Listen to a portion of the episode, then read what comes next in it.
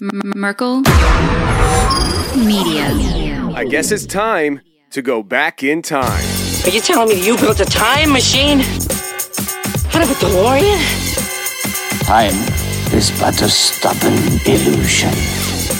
I have a lot of memories of the past. People are time traveling within themselves.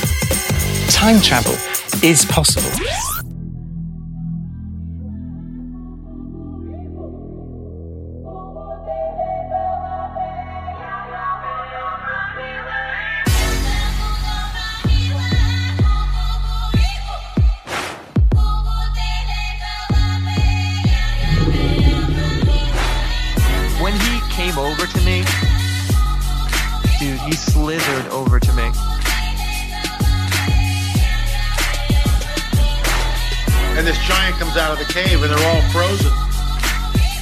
Starts running and firing at this giant.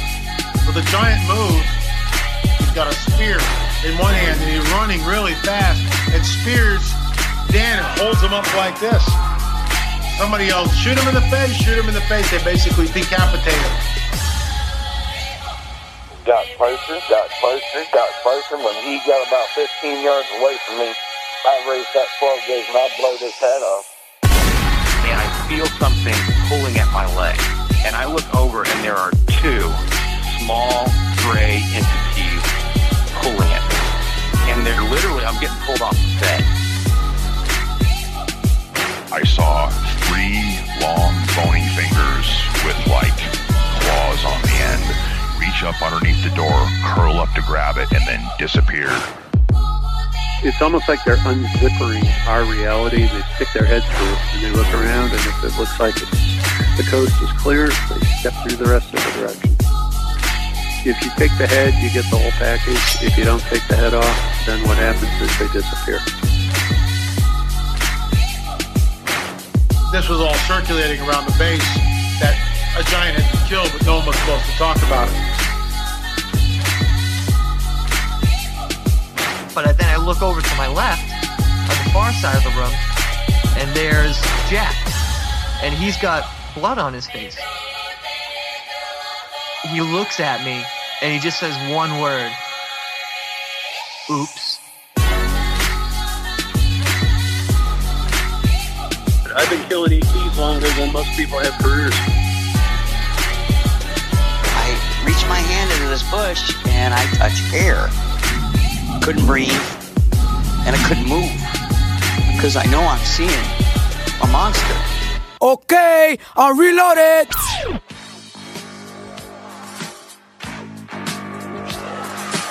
You're locked in here with you. You're locked in here with me.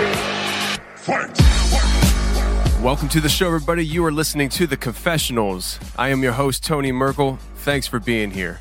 Before we get into anything, I want to give a quick, big, huge shout out to my parents, Michelle Merkel and Brian Merkel, for the 30th wedding anniversary that they just celebrated this past Monday.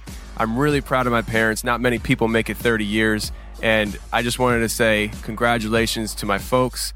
I wish you 30 more years of marriage. Thanks for being everything that you are to me. You guys are awesome. Now, this week we have Dan coming on, and Dan shares some encounters that he's had with friendly ghosts. These are ghosts that were more pranksters than anything. And so tonight we bring on Dan right after this.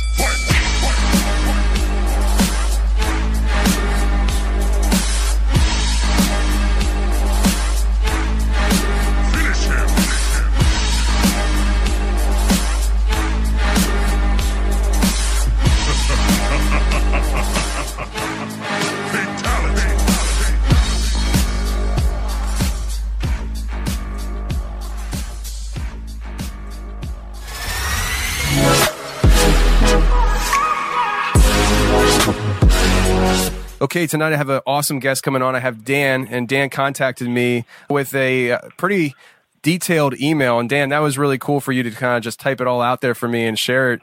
Uh, it was very interesting stuff. And I just realized we were just talking about it that you follow me on Instagram, which is pretty cool too. I just saw your uh, woodworking email and I thought I just kind of connected in my head. So, uh, welcome to the show, Dan. How you doing, man? Hey, good man. Thanks for having me. Awesome, man. I'm glad you're here and stuff. I, you have a lot of experience here, uh, ranging in different, you know, categories and stuff. So we're just gonna kind of let you walk us through this stuff. And I guess what we'll do is we'll start with the house you grew up in. You had some experiences in that house with uh, haunted uh, things, right? Yeah, yeah. And as uh, you know, I never listening to the stories that on your show. You know, I hear hear people with these just it sounds like totally crazy stuff. I always try to put myself in their shoes. You know, like you know, like what would it must have been like to experience those things? And you know, I started thinking like, yeah, I, I heard some shows and people were describing similar things that I experienced growing up, and it's like, well, wait a second, like starting to think, and it's like, no, I've actually experienced quite a few things. Like, I never, you know, I, I always of blew everything off, but uh, you know, thinking back, like there was a lot of stuff that I've I've had and seen, heard, but uh, yeah, to get into it, like the my mom's house or my parents' house. Um, they owned it since before I was born. Grew up there, um, all the way up until I started college, and uh, just you know your typical suburban house, nothing special. It wasn't old. It was built in the '60s, um, but there just seemed to be a lot of things. And as a kid, uh, you, I would hear all kinds of stuff at night. Um, I, I was I had a problem sleeping. I could never sleep. I was always up for hours through the night, just laying in bed, staring at the ceiling, trying to do the whole count sheet, do whatever to go to sleep. And uh, so I'd lay there and listen, and just like you'd hear creaking and popping, and I'd ask my dad about it. You know, like what is? I heard noise last night. It sounded like somebody was walking around in the house. He's like, oh, don't worry about it. It's just the house settling. I, growing up, I always heard it's just the house settling. I don't know how many times, probably hundreds, hundreds of times I heard that, you know, and it's like, okay, you know, it's just the house settling. You know, but as I'd be laying in bed, I would hear in the attic, you know, it's like footsteps from one end of the house to the other, like over my room. And it would just be like creak, creak, creak, creak, like somebody's walking through the attic. And I knew it's not possible because the attic, you know, is uh, it's not like your your you know accessible attic where you'd have a room or anything or an office or anything like that. It was you know real low rafters. You would have to you know almost crawl to be at that area above my room. But it would sound like walking, and it was every night. And you would listen to it, and it would go back and forth from one end of the house to the other. Um, you know, and it would do that until I fell asleep. You know, and it was it was all the time you know, so I just kind of just blew it off, you know, no big deal. Um, and then, you know, I'd hear things like it sounded like outside my window. Uh, you know, I'd, I was always peeking out the window to see what's out there. You know, see stuff or, or think I'm going to catch somebody or, you know, basically just trying to freak myself out, essentially. Um, and one time, I don't know if I put it in the email um, I saw, I don't know what it was, but it was some sort of thing running up the street. Um, I don't know. It doesn't really tie into the, the, the creepiness of our house, but I heard a screech. I was laying in bed and I hear this screech. It sounded like an owl. Um, now, mind you, my dad was huge into bird watching. That was like his favorite hobby. He'd go out and photograph birds. So we're always learning about birds. He was always teaching us everything, and and owls are one of those kind of mysterious things because you can only only hear them or see them at night, kind of thing. And and I hear this screech outside my window. It sounded like an owl, so I pop out of bed real quick and look through the curtains, and it was a full moon, and the street was lit up. Now our house is kind of set. It was a it was a cul-de-sac, but it was a cul-de-sac off the side of a street. So rather than being a dead end, we were like a, a bump off the side of a street. And it was up probably 10, 15 feet higher than the, the actual road. So I'm looking down the street, down onto the street. And when I pull the curtain back, the everything's lit up from the full moon. And I see a silhouette. It looks like a person. But as I watched it running up the middle of the street away from the house, uh, I could see the like the shadow of it looked like wings on its back, like a gargoyle. Wow. And I'm watching this thing, and it's like doing this like real heavy lumbering, like slow motion jog up the street. And you know, it's like I hear the screech, I pop up, you know, it's like two seconds. You know, I rip the curtain open, I peek out, and I see this thing, and I was like, nope. I shut the curtain, laid in bed, pulled the covers over my head, you know, and it's like I didn't just see that. And I had never seen it before. I never saw it again. That's one thing. It was like, you know, I thought I was crazy. And then I heard some other people on your show talking about it too, and that's what like cued it. I was like, I've seen that too. I couldn't see any details, anything like shape of it. It just looked like a person with really kind of skinny legs, um, and you could see like folded in wings on its back, just silhouettes. That's crazy. So, like, like if you were looking at this thing, would you be able to tell how tall it was? It just looked like a regular sized man. I mean, six foot. But I could tell it wasn't like from the shadow, like, like I mean, like it was just a black figure. There was I couldn't see any detail other than just the outline of it. But its feet, like where your knee comes down, it's like from your knee down, it wasn't normal. It was really skinny, almost like you know, bird like. It was uh like it wasn't wearing like baggy pants or anything. Like it came down real skinny and its feet were um like it was running on its tiptoes. You know, like if you look at the silhouette of a dog's back leg, Okay. you know, it kind of goes back, like it's on its toes, it goes back and then it angles up forward. That's how its feet were. Like it was running on its toes, but it from the like the knee down, it was real skinny. And it was just kind of lumbering, like you could see it back and forth as it's it's jogging up the middle of the road. Wow. That, Freaked me out though. Heck yeah, man. Like if I saw that, I would, I would, my gut feeling would be, I hope to God this thing doesn't see me looking at it. Like, you know what I mean? Yeah. Wow. Well, that's like you know, it's like there's no street lights. Like it's just you know, it's a quiet little neighborhood. There's no crime. There's no, there's no nothing. Like any of like any shenanigans that went on in that neighborhood was usually me and my friends. You know, and this was like two o'clock in the morning. Everybody's in bed. The whole entire neighborhood is dead quiet and dark. And I hear this screech, and I look out to see something running down the road. I thought maybe like maybe it could have been a person like a teenager or something, you know, running around. Mind you, I was like probably eight or nine at the time. When you heard the screech, did it sound like something vocalizing a screech, or did it sound when you say screech more like you know car tires or something like that?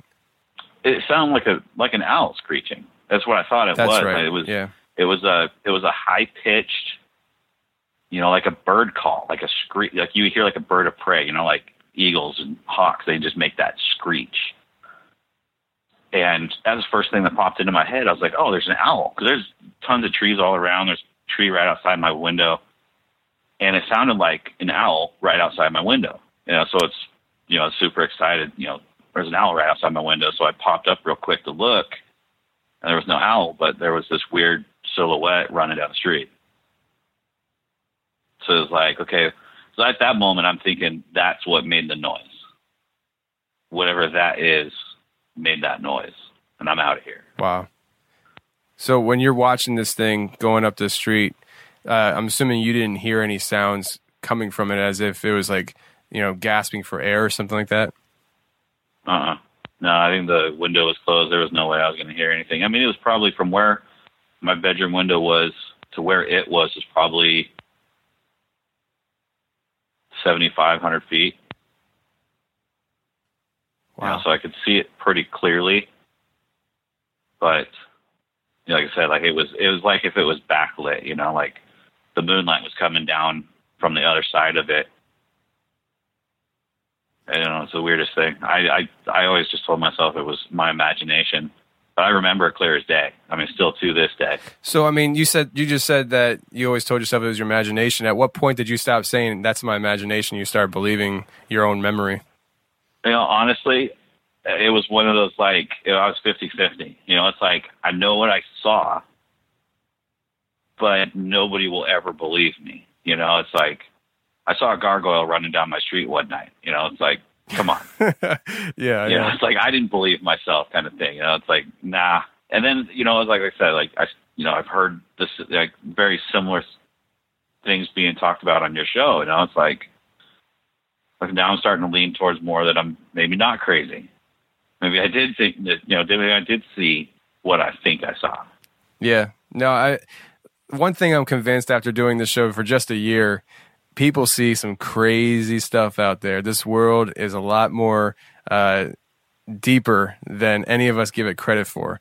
And so, like, like you said, I mean, you heard other people describing similar things on my show.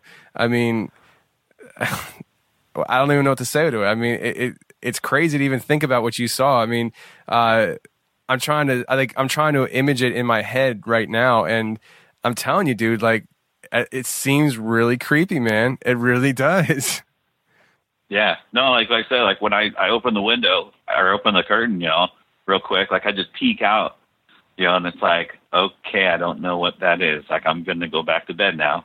You know, Yeah. like I didn't I didn't want to hang out and watch this thing. I saw it, like while it was running, like I saw it cover a distance of maybe 20 feet before I'm like, nope, nope. I, I don't know what that is. and I don't want to know what that is. 20 feet and how long? How long would you say they, they took to cover that 20 feet? Uh, I don't know, five seconds. I mean, it wasn't Okay. it wasn't like moving at an incredible rate or anything. Like it it, it looked like it was lumbering. You know, I mean, like it was just kind of strolling. You know, but like kind of in a in a slow jog. But it had this real heavy like side to side. You know, like if you're carrying like a really big heavy backpack, you know, it's like what it looked like. And that's why I'm like, well, maybe it was just somebody with a heavy backpack, you know, and they're, but why are they running down the middle of the street at two o'clock in the morning with a backpack that's shaped like wings? Yeah, it doesn't make much sense. You know, it would have to be like, you know, like the big like hiking packs that have the big metal frame that stick up over your head real far, Right.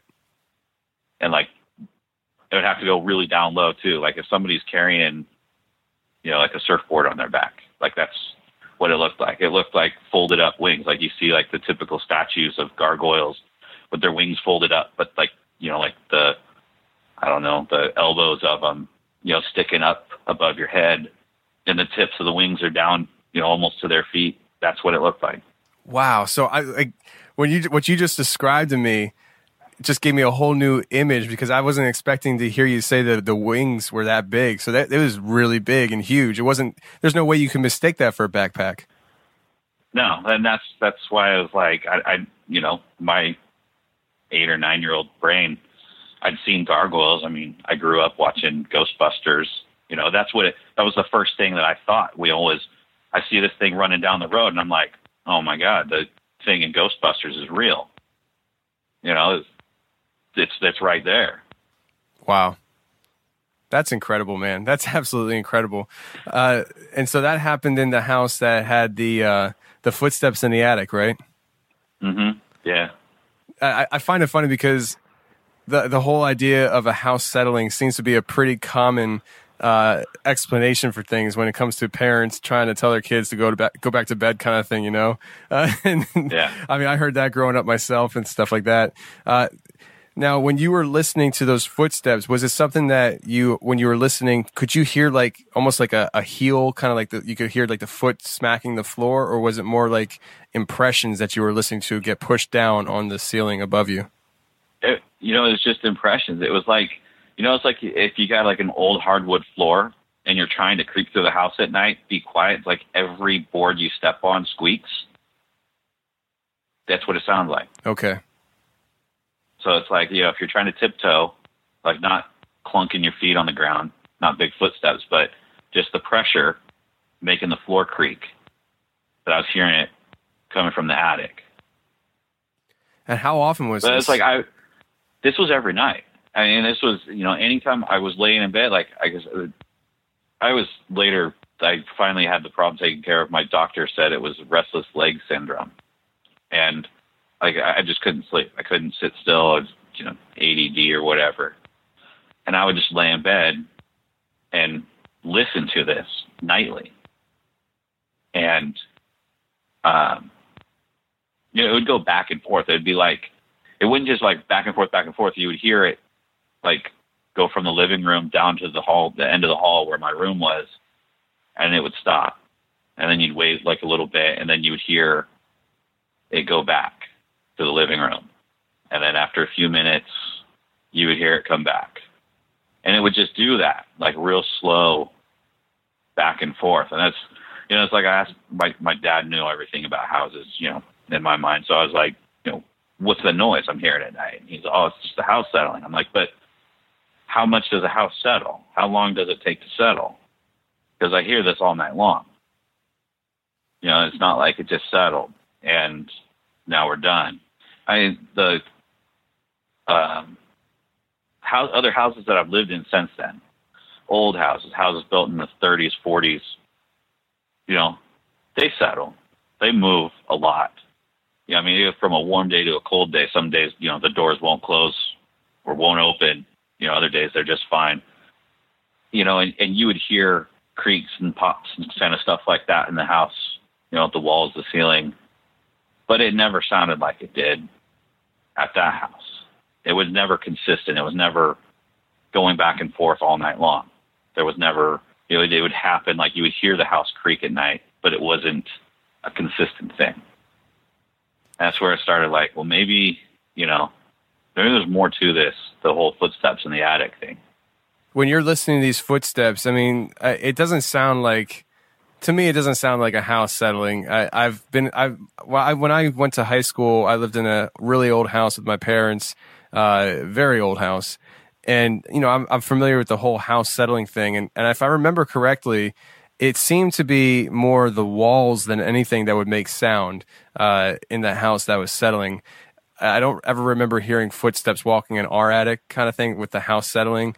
Uh, when you yeah. were, when you were listening to this, was it that you could hear it like almost making its way across or was it something like you heard two footsteps you know in one location and then like a few seconds later you hear you know two footsteps 15 feet away? Or was it like consistent like somebody almost walking upstairs you heard each step going up the stairs or across the ceiling? Definitely heard each step.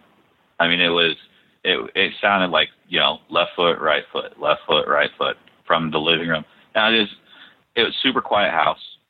You know, there was nothing. There was no like ambient noise. Um, so it was dead quiet. Like I could hear my parents snoring at the other, the far other end. And this house was like, it was like a typical little ranch house, like three bedrooms and a bathroom to one side, garage on the, the other side. Well, they had an addition on the other side of the garage, like behind the garage. And so they're almost like completely separated from the rest of the house. And I could hear my dad snoring from my bedroom at the far other end. And so the footsteps are coming from the living room, which are about half the distance. And I could hear them come from the living room down the hall. It sounded like it was in the hallway, but up in the ceiling. And it would be one step after another down the hall. And then it would stop over my room. Is what it sounded like. Wow. You know, and then a little while later, again, like you would hear each step making its way back to the living room. Like I could understand if it was like, you know, I'd hear a creak over my room or then I'd hear a creak, you know, somewhere else in the house, you know, kind of random. But this was not random at all. It never was. That, uh, I, I don't know, man. To me, it sounds like something was funny going on. Now, when you're living in this house, was there anything ever did anything ever else happen that made you feel uh, like, yeah, that's definitely something odd happening? You know what I mean? Like, was there ever confirmation while you were living in that house that other things happened as well on top of the footsteps? Yeah. Um, so we had, it was kind of a preface here. We had two cats and a dog at the time. The cats never left the living room. Essentially, like we had a wood fireplace, and they that was their spot was right in front of the fireplace they never came down in the bedrooms or, or anything. And the, you know, they were either in the living room or they were outside. Um, one night I was laying in bed, couldn't sleep, and um, bedroom door was closed. Everything was closed up. Um, I'm laying on my stomach under the covers. This is about the same time I was, I don't know, maybe nine or ten. Um, I it felt like um, something. It, I thought a cat jumped on the back of my legs. Um, it just all of a sudden like wham! Like imagine if you tossed a cat onto a bed, you know, lands on all four legs, but the pressure was like it was straddling my legs, like one foot on each side of each of my on both of my legs, and it pulled the covers down tight to my legs. Just you know, if you know, the same way if you walked up and, and pressed your hands down between, you know, pull the covers down tight on somebody's legs, like that's what it felt like. Um, in a, in a split second, I'm laying there like, you know, frozen. Like, what is that?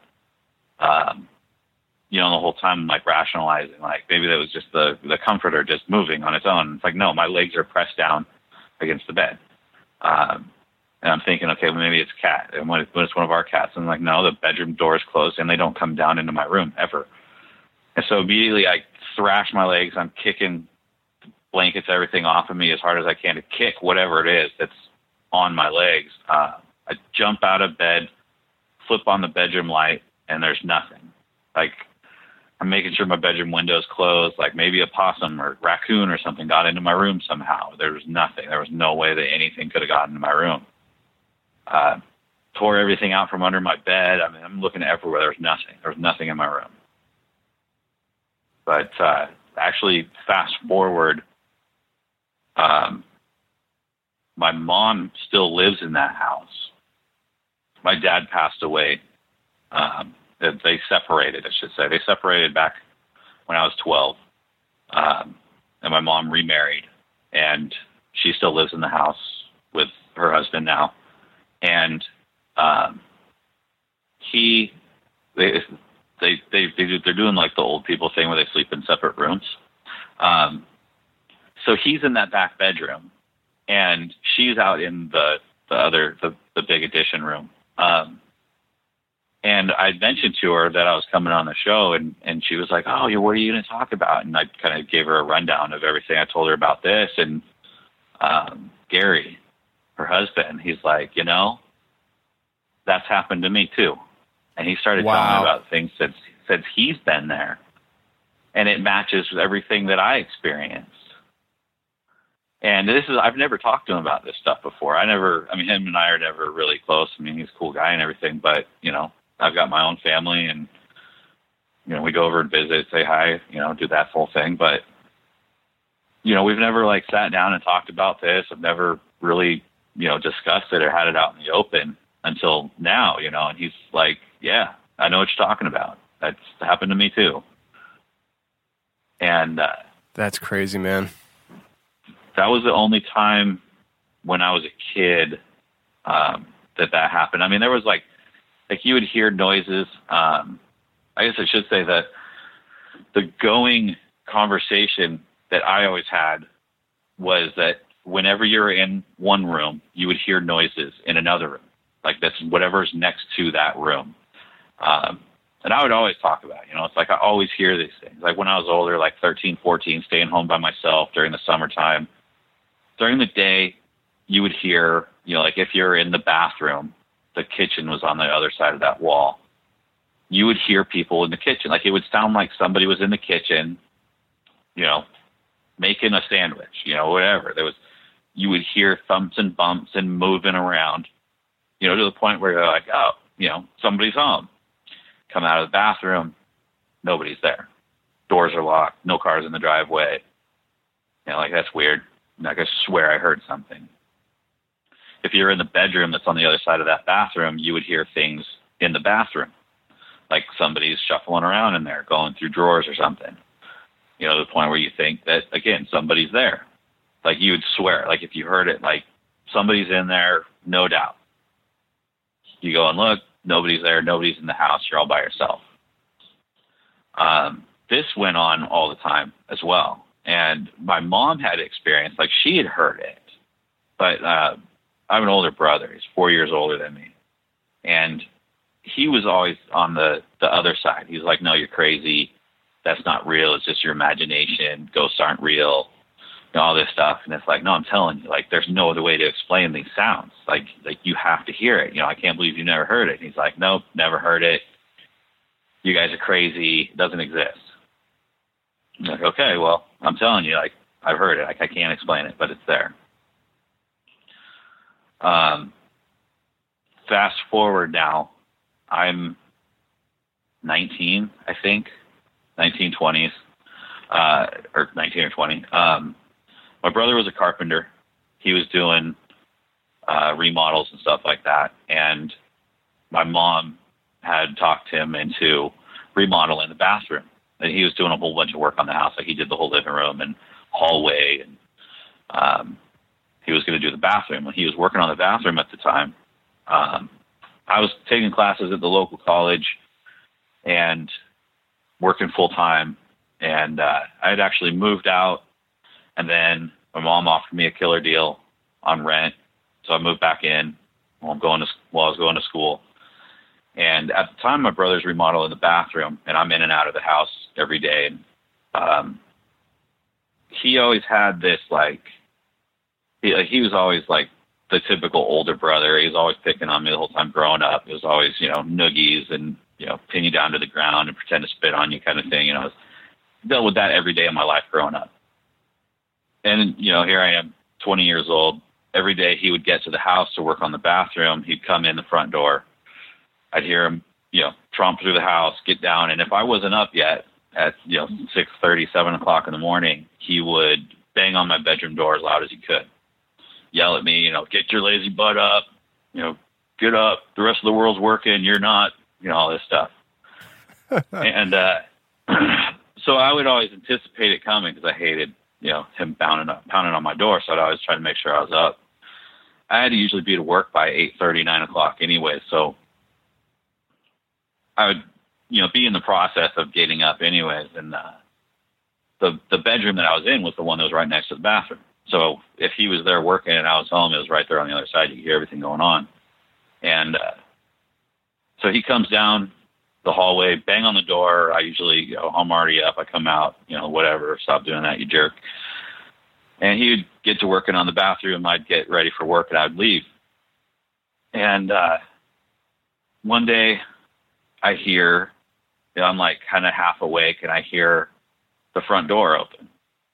You know, like the, we had like an aluminum screen door, storm door. It was really loud and creaky. You know, if you let it slam on its own, it was like, it sounded like a car accident. And, uh, you know, it's like I heard the front door, then I heard footsteps through the house, and I hear it come down the hallway and stop right in front of my bedroom door. I'm like, here we go. You know, like you know, any second here, he's going to pound on my door and start yelling at me. You know, so I'm like sitting there listening. Like I know I'm sitting up in bed, like waiting for it. Like, okay, go ahead and do it. And there's nothing. I'm like, what the heck is he doing? So I get out of bed, open my bedroom door. Know, expecting him to be like standing there playing on his phone or something, and there's nobody there. I'm like, okay, where did he go? He was they literally heard his footsteps come down and stop in front of my door. So I walk out in the living room. Front door's closed and locked. His truck's not in the driveway. Like nothing.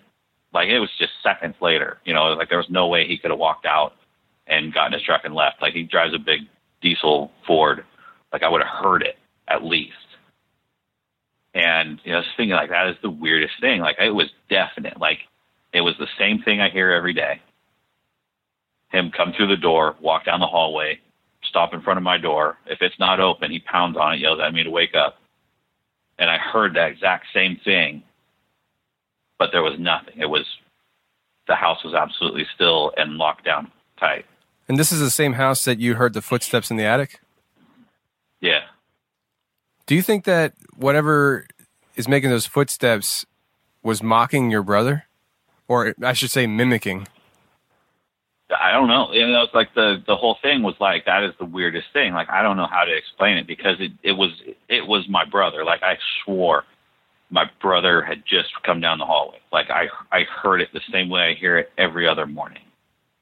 You know, but it's like one of those like I was thinking maybe um really like the the whole theory about how like spirits or apparitions or ghosts like people will see it's just like a you know it's like a fingerprint it's it's just it's replaying because that's where that world was whatever you know it's like maybe he already left an impression from doing this every day for X amount of months. Like I don't know, you know, it was, but it was the weirdest thing. Like I definitely heard it, footstep for footstep, the front door, everything. You know, like I, I ripped the door open, I was going to startle him. You know, I was like, gotcha, and there's nothing. Uh, there's some crazy stuff going on in that house, man. I mean, like when you felt that impression on on your bed, uh, it, it reminded me of an episode I think I just played. Um, I think two weeks ago, I had a show where a guy was talking about how he was sleeping in the basement. Uh, his wife was upstairs, he was in the basement, and he felt some somebody sit on the bottom of the bed, and he thought it was his wife, but she wasn't there. Uh, did you hear that show yet? Yeah, I did. I just just listened to that a couple days ago. Okay. Uh, what he described, is that something similar, I guess, to what you've experienced? It's not, but that's actually um, what Gary, my mom's husband, said that he feels occasionally, like he's felt it like more than once, where it sounds like he feels like some like a presence in the room, and he feels the bed move and pressure on the bed of somebody like sitting on the side of his bed, like right next to him. And I, I think he was saying that he's felt like the the whole like cat on his legs thing too, but but no, like that's like my mom said that she's felt it, but she thought that it was her dad, my grandpa. You know, she was like he's come back to visit her. Like she had a dream that he came back and visited her, and she felt him sit on the side of the bed. You know, so it's like you know, it's kind of at that point, you know, it's like well maybe maybe it is grandpa. You know, maybe grandpa's just messing with us. He's watching over us. He's hanging out in the house. You know, and it's like you know that's what I would always play it off as you know, and because he was kind of a jokester, he always, you know, he had the he had a he always wore like the button up collared shirts with a little pocket on the front, and he always carried around a little notepad with jokes on it. So every time you'd see him, he would have a new joke, and he would tell you his you know latest joke that he heard. But he'd always write down any new ones. You know, and he was he was a jokester. He was a prankster. He you know he got a kick out of messing with people like that. And uh, you know, so it was always like, well, maybe it's just grandpa having a good time, you know, and it was like, that was like how you just kind of blow it off, you know, and not worried about it, not be scared about it. You just kind of come to live with it. Like it's just another member of the family in the house kind of thing. Yeah, I, I can understand that. I mean, my mom, her grandmother, I think, lived in a house where it was like, you know, Casper the Friendly Ghost or something, you know, where it's just like, yeah, it, it was like a prankster. This the ghost that was in my in my I guess my great grandmother's house would like when you would get up out of bed and you put your feet on the floor, you would feel somebody grab your ankles and hold your feet to the floor, and it. it it wasn't like a malicious thing. Like it was what this thing would just play pranks. It would do that. It would uh, spin the ceiling fan and stuff in the house. Like it was just doing like these these weird, you know, goofy things. They they never felt threatened by it. Yeah, exactly. And that's just like you know, like I like I had told you in the letter that about that uh, apartment. You know, that was the same thing. Like all that stuff going on there. It was the same. You know, nothing scary about it. It just was. Yeah, I mean, well, why don't we move into that? I mean, that that's the next Well- thing here, isn't it? I've got one more to add to this. Go for it. Living at that house. Um, so while my brother is working on that bathroom, um, and I had told him, like he came in, he actually showed up later to the house that day after I had heard his footsteps already, and you know, and I was like, you know, did you come here early? And he's like, nah, you know, car trouble or whatever. He said that he, you know, got a late start to the day. He got there at like instead of getting there like seven, he got there like nine. And uh, you know, I told him what I heard, and he's like, "Whatever, dude, you're crazy." You know, he just laughs it off. He's like, "You and mom, you always got these crazy stories, you know." You know, just your imagination. None of that stuff ever happens. Like, okay, well, I'm just telling you what I heard. Like, you'll see. You know, someday. You know, you you just, you just got to pay attention. Whatever. Well, it was during that same time. I don't know how much longer. He was working on the bathroom for quite a while, uh, a few weeks or a month or something, and uh, it was one day that I had I would work in the first half of the day, then I had school the second half of the day. Excuse me. Um, and this day I didn't have any school, so I just came home after work. It was like one o'clock or so in the afternoon, and uh, he's at the house every day by himself working re- remodeling. And uh, I come pulling into the driveway and uh, hit the garage door opener. You know, garage door's opening. I'm getting my backpack and stuff, out of the car, and uh, he comes out of the garage, like right after the door opens, and he's got this like, like he's just seen a ghost look on his face, and he's still like carrying, he's like he's like mud in the walls or something. He's got like a trowel and all this stuff all over him, and and he's got his eyes are like you know huge, and uh, he looks at me and he's like, "How long have you been here?" And I'm like, "You see it, man." Like I'm literally just getting out of my car right now. I just opened the door. Like, what's up? And he's like, Are you sure? You haven't been in the house? I'm like, No, like I literally just shut my car off and opened the door and you came out of the door. And he's like, Huh. Like I started laughing. I was like, You heard something, didn't you? Like all this time, we're crazy. You you heard something. And he's like, Man, I don't know. He's like, I swear you were just in the kitchen, like thumping around in there. Like I heard somebody in the kitchen, like for real, like excuse me, um, like there was no doubting it. Like I, I thought you were home. Like I was talking to you from the bath from the bathroom, and I came out and you weren't in the kitchen, and I saw your car out here, and it's like, no, man, I haven't been in the house since like eight o'clock this morning. So what was his reaction to that? I mean, once once he you know saw that you weren't in the house, I mean, what kind of conclusion did he come to? Did he just kind of brush it off? Oh, he was weirded out. No, he was like, like he looked and acted like he saw a ghost. Like he was beside himself. Like he's like, no, he's like, you're messing with me. Like you, you were in the house, right? I'm like, no, man. It's like this is what I've been telling you. Like mom's been telling you. Like this is we've been hearing these things. You know, it's like every time. Like if you're in the bathroom, you hear stuff in the kitchen. If you're in the bedroom, you hear stuff in the bathroom. Like it's all the time. And he's like, he was always weirded out. You know, it's like he finished the bathroom up as fast as he could after that and wasn't hanging out at the house by himself anymore. Wow. Yeah, so I mean, pretty much everybody in the family has experienced stuff in that house. It's not just one person. Yeah. I just thought it was kind of icing on the cake because he was always like, "You guys are crazy." Like ever since ever since I was little, you know, it's like you know, hearing the noises, like, "No, you're crazy. You're crazy. You're making it up. You're imagining it." And then he finally got to experience it, and he's like losing his mind. it's always the one that kind of pokes at everybody else is the one that go, you know reacts the the most severe when something like that happens. Yeah. oh man, maybe he'll listen to this this show and maybe he'll start you know thinking about things that you know he did experience in the house that he just never attributed to anything. Yeah, maybe. So you said to me that you had, uh, I believe it was a girlfriend in high school that lived near a uh, cemetery, right? Yeah, so uh, it's actually a buddy of mine, his girlfriend. Okay. Uh, but, but he always dragged me around, so I'd be the awkward third wheel. And you know, it's, they just started kind of hanging out. You know, so it'd be like, "Hey, man, come with me. I don't want to go over there by myself." He was kind of shy. You know, I was like, "All right, fine. You know, we'll go over there." And uh, we go over to her house, and it's like uh, we call it the Canterbury area. It's like Canterbury Hill, we always refer to the cemetery that's on that hill as Canterbury Cemetery. It's called like Pioneer, I don't know, Pioneer Sunset or something like that, Sunset Pioneer.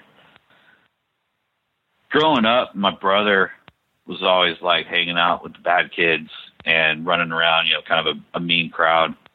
And uh, occasionally I'd hang out with him, like when I was, you know, 13, 14 years old. And uh, one time we went up to the cemetery, and it's all blocked off so that you can't drive up there. You have to like park down the street and walk.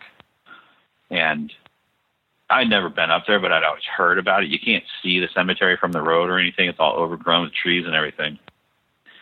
But uh went up there with my brother and his friends. They they go up and drink beer and all kinds of stuff, and you could tell like people have been partying up there a lot. It was just kind of like a forgotten cemetery.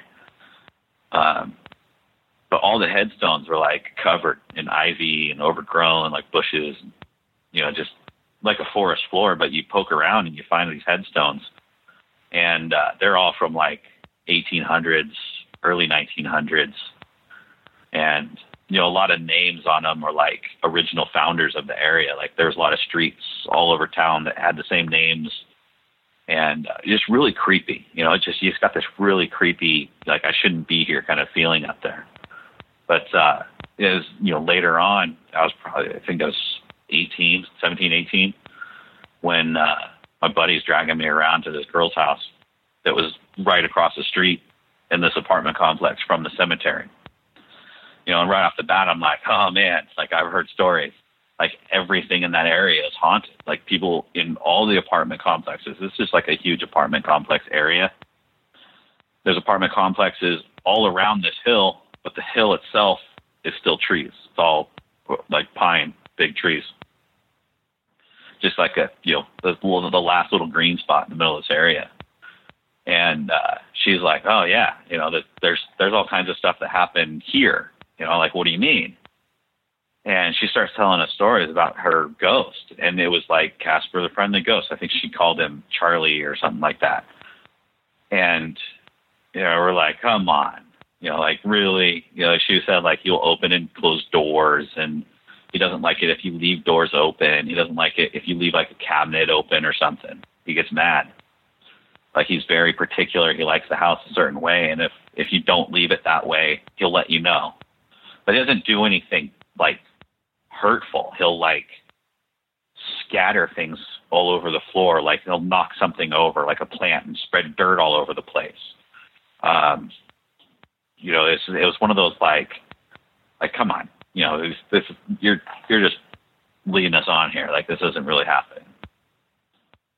But at the same time, you know, like the other side of my brain is like, we're right next to Canterbury. Like this is this is very possible. And uh, her mom was dating some guy that lived like in Seattle. And now, mind you, we're like right on the outskirts of Portland, uh, a little suburb of Portland called Tigard. And you know, it's just your typical like suburban middle class. You know, there's nothing special. There's really not a lot of crime. No, you know, slums or anything either. But uh, her mom was leaving town like every weekend to go to be with her boyfriend in Seattle. And so she's left with the house or the apartment to herself all weekend. Sometimes it'd be a week at a time you know, so it was like, all right, cool. You know, this is the place with no no parents, no adult supervision. Like we would go over there and hang out any chance we had. You know, being teenagers, you know, you can't really say no to it. And we would go over, you know, like during the day, and uh, there was one one day we go over and we were going to go to the mall. None of us had cars or anything, so we we're going to catch the local uh, bus, like TriMet they'll just the you know the city bus, and uh, so we go over and uh, get to her apartment. Everything's cool. Her mom would always have a big bowl of fruit out on the the kitchen counter. There would be like oranges, bananas, apples, all this stuff. We would always snag, you know, a couple oranges or an apple and a banana or something when we got there, and you know, take it on our trip to wherever we're going because it always takes like an hour on the bus to get anywhere. And uh, so big bowl of fruit. I mean, like this bowl of fruit is is massive. Like, you know, imagine like, um, you know, it's probably a foot and a half diameter. Okay. Probably at least ten pounds worth of fruit. You know, and that's when we went over there this one day. It was all oranges. Just this whole entire bowl full of oranges. There was probably 20, 30 oranges in this bowl. So me and my buddy both grab an orange, and uh, we're leaving, and her mom's out of town. Like I said, there's nobody else there. She's single child. It's just her and her mom. You know, nobody else has access to the apartment. Nothing. We leave. We go to the mall, hang out for a few hours. We come back. We all are together the whole time. We walk in the front door, and the oranges are scattered across the dining room table like somebody had just picked the bowl up and tossed it, like all the oranges out of it. They're randomly scattered on the table.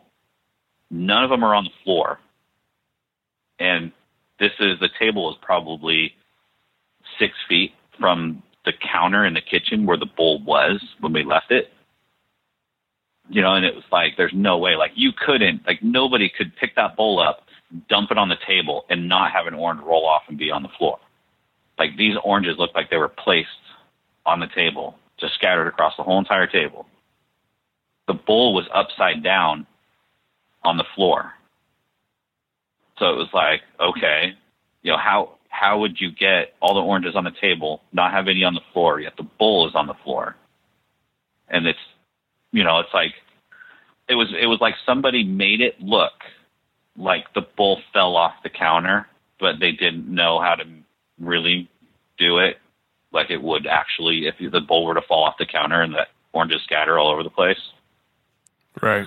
It was just super, super weird.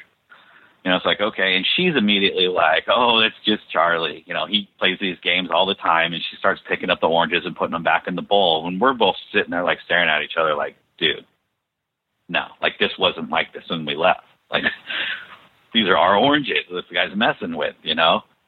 And, uh, it's kind of like that's kind of weird. That's when you start like you know almost like looking over your shoulder like the whole time we're there, and uh, there would be a lot of little things like like she said he doesn't like it when you leave doors open or if you leave a cabinet open. Like if you get a glass of water or something, you leave the the cabinet open. He will open all of the cabinets in the kitchen to make a point. And I saw it firsthand, like literally standing like with my back to the kitchen um, I heard a creak and a click of a cabinet I had just opened. I had turned around, and these aren't like the the automatic closing cabinet doors. These are like old school, cheap. You open them and they stay there. I had opened the door to get a plate out or something, and I turned around and I was talking to my buddy, and the door creaked and closed behind me, like literally like three feet behind me. I turned back around real quick, like, did it really just? Yep, it did. And I opened the door back up and stood there and looked at it for like five minutes, like, close, you know, do it again. And nothing happened. It's like, how did it just do that all by itself when I wasn't looking? Yeah. I mean, that's, that's pretty Um, creepy. Yeah. And, you know, and every time, you know, she's just like, I'm telling you guys, it's just him. He's cool. You know, he just, he has his ways. He's just a little weird.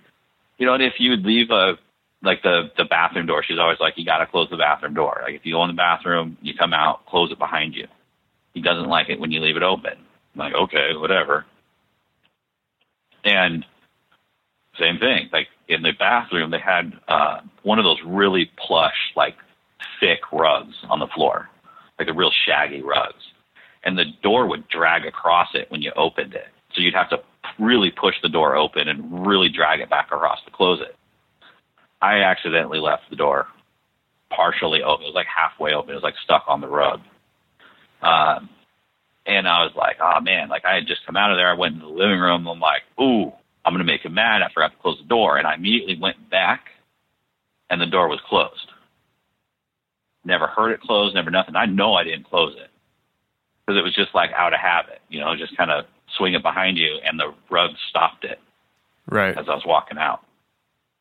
And, you know, and it's like, oh, cool, you know, he closed it for me. Hey, you know, thanks, brother, you know, whatever.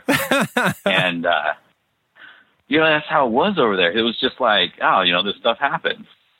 Uh, there was another time we had a few other friends over and we were all sitting around the living room and there was probably six or seven of us just sitting around.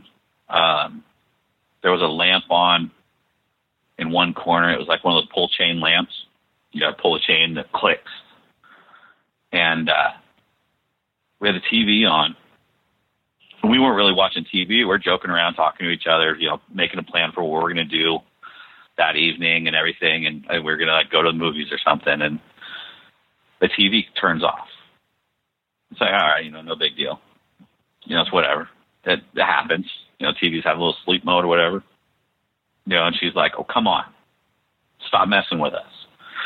And she hits the button to turn it on and won't turn on. And we're like, yes, you know, it happens. So, you know, maybe the battery's in the remote or something, you know, and it's like, no, take the batteries out, put new ones in, hit the button, still won't turn on. Hit the button that's the power button on the TV, TV won't turn on. Nobody's thinking ghost or, you know, poltergeist or anything like that. And then all of a sudden the TV turns on on its own. Like after like five minutes of messing around trying to get the TV to turn on, the TV turns on by itself. And everybody's like, okay, like that's weird. Like it finally, it must have just finally got the signal from the remote or something. Everybody's kind of brushes it off. A few minutes after that, we're still hanging out talking. You hear the lamp click that's in the corner. Like you hear, it's one of those like ball chains, you know, like you to have little connectors, you like put them on your key rings and stuff. Right. It's one of those little pull chains. You hear it go click, click, click as those those individual little balls pull over the edge of the the mechanism. It's like click, click, click, click, snap, and the light turns off, and we're all sitting in the dark, like, what was that? And nobody's even near the lamp. Like, this, there's nobody there. Nobody's even acknowledging the lamp before this happened. And uh, she makes this comment. She's like, "Oh, come on, Charlie, stop it! You know, turn the light back on." And you hear another click. The light comes back on like a second later, and we're done at this point. We're like, "Nope, Wow. we're out."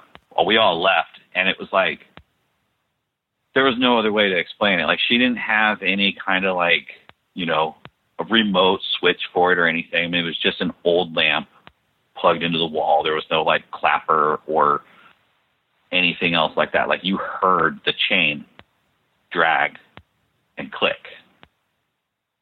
That freaked me out. I was like, I'm done. Like you can have it. It's all true. All the stories that I've heard about that area, it's all real. Now, you know, it's like it makes sense. And uh, I shortly after that, we we stopped going over there. But that was like, I don't know. I've never like I've had the the whole thing growing up. Like you hear noises, you hear all this stuff. Um, but that was like the realization. Like there was no joke. Like that that happened. Like right in front of all of us. Yeah, I mean, so that was the defining moment for for you guys. Now, you not going over there was strictly because of what was happening, right? It was freaking us out. Yeah. It was like, well, why don't you come over? You know, why don't we just meet at like the library or we'll meet at the store or something? You know, it was like, and she's always trying to convince us. You know, she's like, no, he's really friendly. You know, blah blah blah blah. And it's like, you don't think this is weird? Like, you have a relationship essentially with a ghost, and you're cool with it. Like, you Yeah. guys coexist in a house, like and like a like a roommate. You know, it's like that's not normal. I I, w- I couldn't live there. I couldn't. I that's why I I was like, no, dude, you're good. Like it's your girl. You go over. I'm gonna chill here. Like I don't need to go with you. I don't need to hold your hand. You go over there on your own if you want. Yeah, I mean, when you put it that way, it, it is weird because uh, essentially she she does have some kind of relationship with a ghost, and when you when you put it that way, it's like, uh, I I don't know about that. I I I don't know if I'd feel comfortable with that either. you know, uh, Yeah. I mean, but it's like by then you like you start looking into it, and it's like you know like we've heard all these stories about how like you know they follow you. Like if you move, they'll go to your new house or whatever it is. Like sometimes they get attached to people and they just never go away.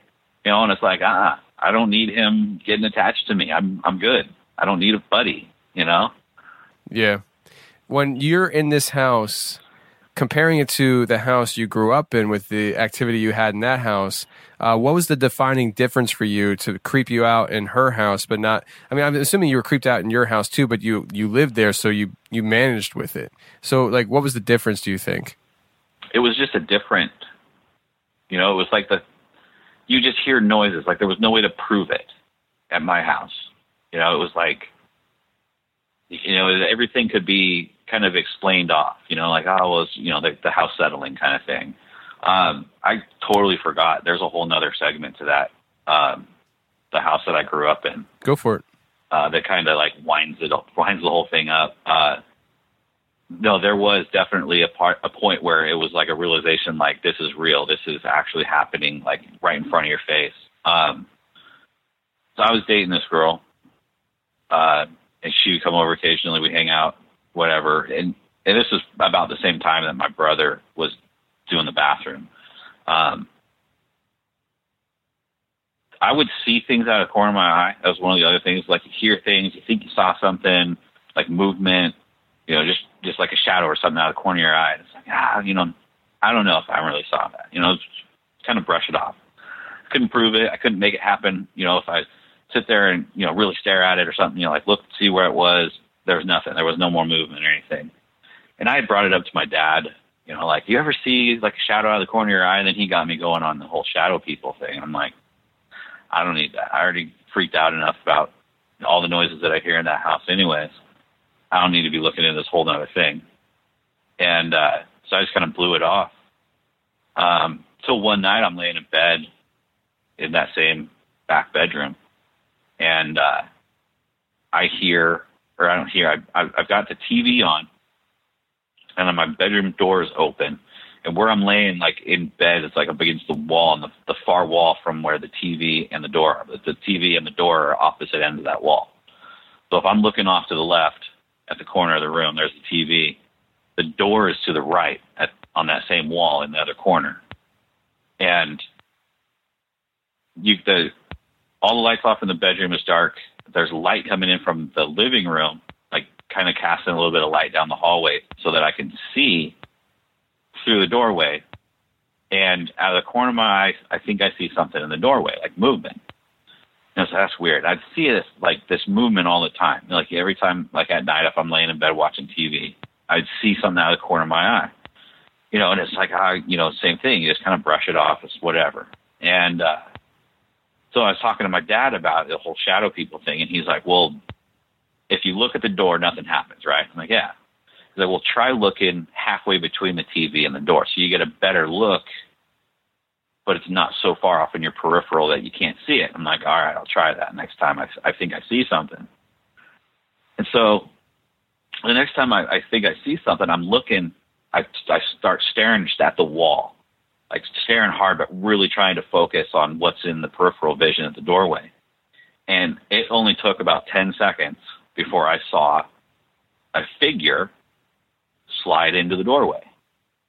And it was like just a silhouette. It was almost the best way I could describe it would be like tinted glass. Like I could see through it, but there was definitely a shape there.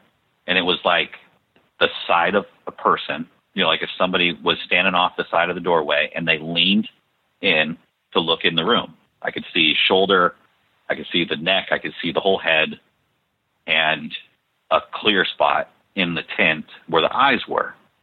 And it was sure it was there. And if you stared at that same spot on the wall, you just stared at it, you would see this figure move into the doorway, like real slow, it just creep in the doorway. It's it would hang out for about five, ten seconds, and then it would slowly move out of the doorway. And if you stared at the wall long enough, you could watch it go back and forth. It would come into the doorway. If you turn your eyes and look real quick, it's gone. There's nothing there. There's no shadow, anything there. And it's like, okay, there's definitely something there. Like, there might be more to this.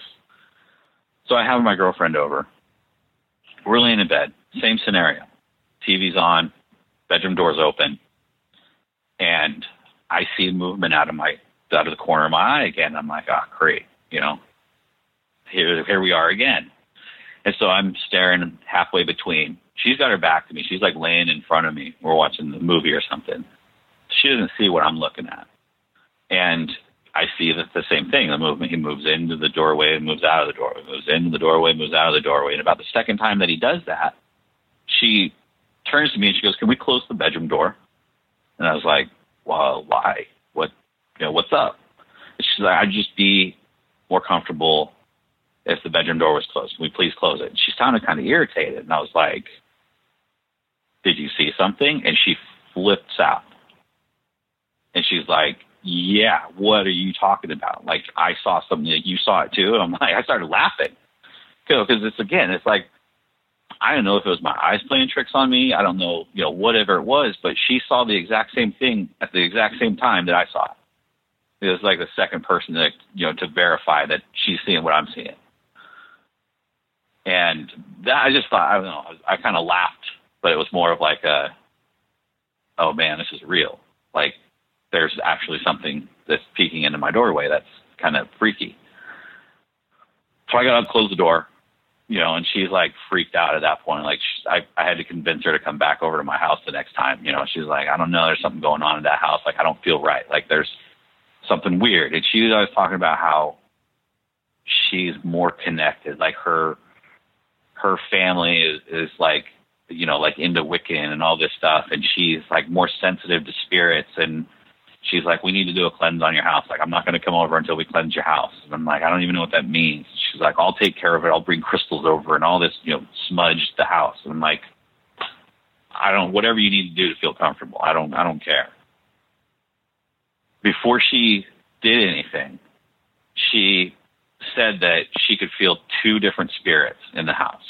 She said that the one that was in the doorway like uh, at that time she felt was like a younger spirit, but from a long time ago. It wasn't like a recent spirit. So it was like somebody was closer to our age, you know, late teens, early 20s, but not from our time, like from a hundred years ago.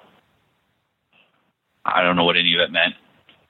I don't dabble in any of that stuff, but she said that that's the feeling that she got. That was the impression that she got. And she said there's another spirit in the house that's not friendly. Like that one's friendly, and there's another one that's not friendly, but they don't show themselves as much. They try to kind of hide in the corners. And it's like, well, maybe that's what I'm hearing in the attic, walking back and forth. And uh, she said it's an older spirit, and you know, like 60s or 70s you know, and it's like, you know, she's like, well, has anybody died in this house? It's like, I, I don't know. Like, the house was built in like 66. My parents bought the house in like 75, you know, so it's not a lot of time to go by. And nobody in our family had died in the house. You know, it's like, there's no reason. Like, started thinking like, okay, well, maybe there was like, you know, it was built on an Indian gravesite or something. Like, I don't know. And, uh, shortly after this, I'm I always have a habit of standing when I watch TV. Uh, even to this day, I, I always do it. I, I don't like to sit down. I like to stand for some reason. I'm standing in the middle of my bedroom watching TV. This is the middle of the day. Lights are on. You know, it's just like I'm. I got a few minutes. I was catching up on a show real quick, and I feel like a ice cold hand is placed on the back of my neck. Like somebody literally walked up and just like like they would pat you on the back, they slapped their hand on the back of my neck, and I froze. You know, it was pressure. Like it wasn't like a cold breeze. It was like somebody just had their hand in the freezer and then they took it out and walked over and slapped on the back of my neck. Like it was pressure. It was cold. I could feel it. Like I could feel the fingers on the back of my neck. I'm standing there frozen, like, okay, like I never, I don't know what to do here. And uh, I just kind of like, you know, at the same time, like kind of chuckle. It's kind of scary, but that's, you know, that's that kind of laugh off scary moments. And I, I'm like, all right, we need to have a talk. I'm talking to it I, out loud. I said, this is my room. This is my space. This is my area. I said, you have the whole entire rest of the house that you can creep around in you're welcome to. Do whatever you want. So, but that door right there, that's mine. From there, here, it's mine, not yours. You know, we can share this house. You have the rest of it, but this is my area. And right after I said that, the feeling went away, like quick, like somebody just took their hand off of my neck. And uh, from then on, I never had my bedroom door open. If I was at that house, it was doors closed, and I never had any problems after that. There was no more like seeing things out of the corner of my eye. There was no more creepy feeling. There was no nothing. Like it was gone. So I don't know. Wow. So, I mean, throughout your experiences in the house, I mean, did you ever get a feeling that there was like a negative entity in the house? I mean, the the cold feeling on the back of your neck, I, I, for me, that would be a negative experience. But other than that, have you ever had a negative vibe with your experiences? No, no, and even that cold feeling, like it was like the best way I could describe it is like when you're a kid, you know, and and you know your dad, your grandpa comes up, and you know, it's like, hey kid, and they grab the back of your neck, you know, like how you doing? That's right. what it felt like. That was the impression. It was like it was like a friendly, like, hey, how are we doing today? You know, but it it was an ice cold hand. Gotcha. Because I mean, when when you were describing it at first, I, I had more of an impression of like somebody, like like an adult coming up to a kid, grabbing them by the ne- back, back of the neck and saying, "Come over here because I need to talk to you," or something like that. You know, that kind of more of a, an authoritative grab, but that's not the way you felt it. no, this was like you know like like a buddy. You know, it was like Gotcha. it was it was almost like I felt like I had opened uh, like a a connection, like a a line of communication when I saw it in the doorway and I didn't look away. You know, and it was like from like that feeling like I got this, you know, impression like you know, like it's kind of hanging out, it's shy, doesn't want to come right out and introduce himself. But, you know, like I looked over there and it saw me seeing it, you know, and it's like, okay, well, I, I can come out and talk to him now. You know, and that was kind of like the feeling. Like when I felt that, it was like a friendly, you know, like now that we're bros, you know, and I was like, ah, Yeah. no, we're not. Like this is my area. Like you are not allowed here, and it went away. Like immediately. You're a big meanie, you know that? I'm just Ah, kidding. wow, man, I'll tell you, like that that's some experiences. I uh, when you're talking about, you know, seeing something out of the corner of your eye and then your girlfriend seeing it, like that, man, that's trippy, man. That's trippy, but at least it's, you know, validation for you that you weren't going crazy. You actually did see something, and it, the fact that she saw it too at the same time, uh, I, I I can imagine that must have been you know a relief for you. Yeah, I mean, I thought it was it was hilarious. I jumped out of bed and I'm like, "What did you see? Like, tell me, describe it to me." And she's like, "Black silhouette. I could see its like shape of its shoulder and its head." I'm like, "That's the same thing that I saw." This is crazy. Like it's really there. Wow. Well, before we moved into my house that I'm in now, uh, Lindsay, my wife, and I, we lived in an apartment uh, a few towns over. And I remember, and we were on the third floor of this apartment. It was, you know, an apartment complex. It wasn't a house or anything like that. It was just an apartment building. We're on the third floor. And I would be sitting in my chair in the living room watching TV. And out of the corner of my eye, consistently, almost every day, I could see some some uh, the best I could describe it is a shadow walking across the hall from our from our bedroom into the bathroom, and it was just like out of the Yeah. corner of my eye, and I would see the reflection in the the pictures in the hallway. That's how I would see it, and I, I'm telling you, man, like I tried so hard so many times to just snap my head as fast as possible to catch it, or I would just stare at the picture. Like I, I sometimes I pretend I'm watching TV. I would just stare at the picture, waiting for that shadow, and I would never see it. It was only when I was watching TV I would see it out of the corner of my eye, and it was with my glasses on and my glasses off. So I know it wasn't like some kind of reflection from the TV on my glasses or anything like that. Uh, but it, it that, that can be kind of sometimes disconcerting when you when you see these shadows out of the corner of your eye, but you can never really actually see it. Right. Yeah, it was. uh You know, my so my dad listened to um, Art Bell. Right. He was a big Art Bell fan. You know, so growing up, like I was always listening. You know, he anytime we were in the car, he's like, he's got Art Bell on, and he started hearing these crazy ghost and alien stories and all this stuff. And that's kind of where I, you know, it was like if something weird was going on, like I would ask him about it. Like, what do you, what do you know about this? You know, and that's where he was telling me, he's like, don't look straight at the door, but look just off to the side of the door. You know, see what see what happens. You know, and I came back, I told him, I'm like, yeah, there's something there. Um, kind of a side story to that. Um, my dad, he passed away in 2009, but uh, prior, he was telling me uh, that he heard in a story about like how to do a meditation to have an out of body experience. And he came to me initially and he said, "Don't ever do it." And this was just I you just had a show uh, I just recent one I listened to that somebody was talking about this. But he said that he did this exercise. He was laying in bed and uh, he's like breathing and he has like you concentrate on letting all your limbs just kind of go completely relaxed. And he said you feel like your toes go relaxed and you work your way up. So your whole entire body is kind of numb. Like you don't feel anything. And uh he's like then in your vision, like with your eyes closed, he said, you know, you focus on you know, in your vision with your eyes closed, you've got white spots kind of floating around and there's dark spots. And he said you find one of those dark spots and you bring it to you. Like focus on it as hard as you can, you bring it to you. So he said that he did this and brought this essentially this like black window over him. And he sat up in bed, sat up through the window. So imagine if like a window's laying flat. He sat up and he's through the window, but he could look back down and see his himself still laying there in bed. And he said that he got the most intense feeling of evil that he's ever experienced. He said like like anything that you can imagine that was evil times ten. And he said it was just this gut wrenching feeling, like the devil himself was standing right over your shoulder. And he immediately pulled himself out of it. And as he came to me, he's like shaking, and he's like, "Don't ever do that. Don't mess with Ouija boards. Don't ever do these crazy things. Don't get involved with it."